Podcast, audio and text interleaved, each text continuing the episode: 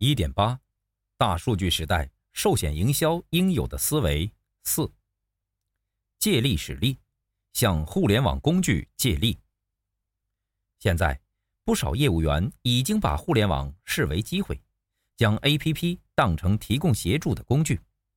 本节将介绍与互联网和产品创新有关的案例，供大家借鉴和参考。1. 个人身价账户管理工具。在碎片化时代，寿险要想跟上潮流，首先要考虑产品如何碎片化的问题。2014年，我之前所在的公司开发的个人身价账户管理工具便有效地解决了这个问题，为实现寿险碎片化提供了一种新方法。传统寿险的产品设计和定价思路是保额定保费，这是从保险公司的管理角度来看的，而不是从客户的角度来看的。反之，保费定保额打破了传统的定价思路，实现了客户自主。我有多少钱便买多少保险，我什么时候想买便什么时候买。个人身价账户管理工具所秉持的是互联网思维，它可以实现客户自主。在产品类型上，它涵盖了健康、意外、出行、理财4大类产品。最终目标是打造成像支付钱包一样的理财百宝箱。2. 第三方的跨界合作。因为多数保险公司没有客户池，无论累积客户、获取客户还是取得保费收入，在短期内与第三方平台或垂直入口合作都是必要的举措。例如，保险公司可以选择与潜在客户接近的第三方平台合作，利用赠险和跨界营销共同获得客户。无论赠险还是日后的产品营销，都可以为第三方量身定制或创新设计，这样对双方都有好处。3. 场景化的随选型出租车乘客意外险。保险公司与轿车平台合作，由平台付费为使用其 APP 的乘客提供场景化的保障服务。保障期从乘客上车开始到下车结束，保费便宜，目的是获得客户，以及通过所收集的数据了解客户的生活作息、活动范围等，为日后2次精准营销所用。这种乘客意外险很巧妙地嵌入了搭车场景，是典型的物联网随选型金融产品的有益尝试。4. 碎片化的账户型防癌险。解构保险产品，使保险产品碎片化的最终目的是争取长尾，嵌入其他物联网设备。保险产品的解构代表保费、责任、期限均可被碎片化。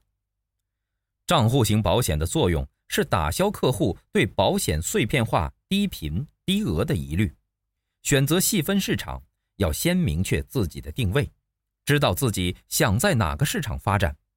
倘若定位是健康医疗，例如母婴险、糖尿病险、结石险等，那么我们就可以尝试创新，并通过保障责任差异化来解决同质化问题。5. 碎片化的开关式意外险。碎片化保险的另一个创新案例是开关式意外险。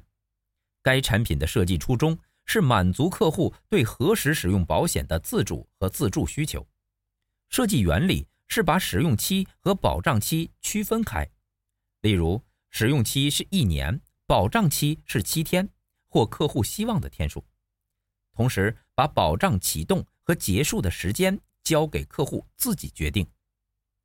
这样的设计让保单在1年之内可以被客户多次启动，而且如果和 LBS 定位结合，还可以使其在启动和结束时与客户所在的场景契合。6. 千人千面的账户安全险。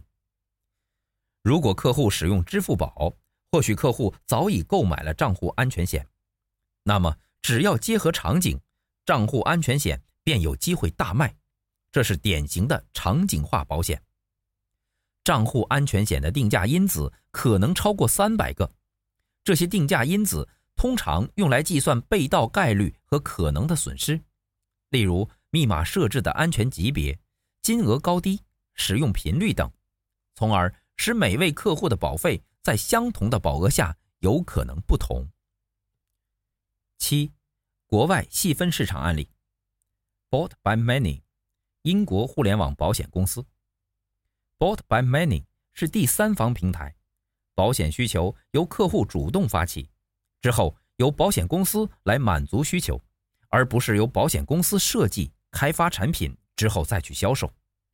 该平台追求 Insurance Made Group， 本质上是为了保险需求所组织的社群，他把有相同需求的人组织起来，参与保险公司的议价，要求保险公司为一些特殊的需求量身定制保险产品。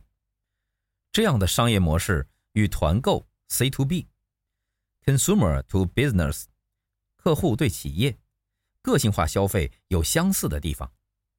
2018年 Bought by Many 受到广泛关注，获得了1500万英镑的融资，并于2019年入驻瑞典。